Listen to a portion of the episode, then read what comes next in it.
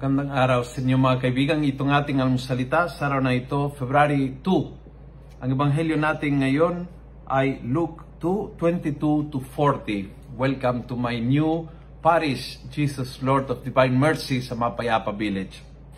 Sabi ng ebanghelyo, there lived in Jerusalem at this time a very upright and devout man named Simeon. The Holy Spirit was in him. He looked forward to the time when the Lord would comfort Israel. Kung, kung nasa iyo ang Espiritu Santo, you look forward. You look forward. May pag-asa. May, may inaasahan na gagawa ng Diyos para sa iyo.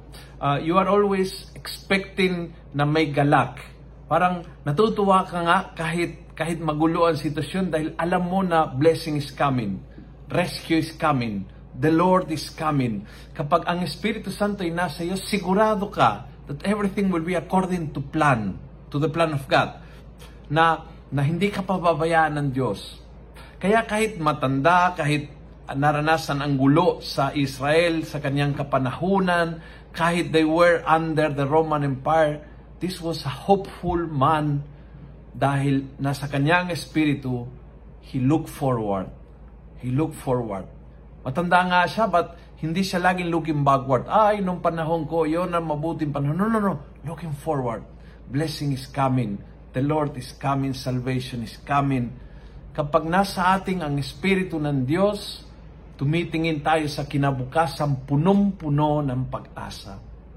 Ito po ang aking wish sa bawat isa sa inyo at sa aking sa aking bagay na bagay as I start my second day bilang parish priest ng parokyang ito, looking forward, knowing na kapag ang Diyos may hawak sa isang komunidad, talagang gagawa siya ng mga kahangahangang bagay. Knowing na uh, to the rescue all the time ang Panginoon. Knowing na hindi tayo pababayaan ng Diyos.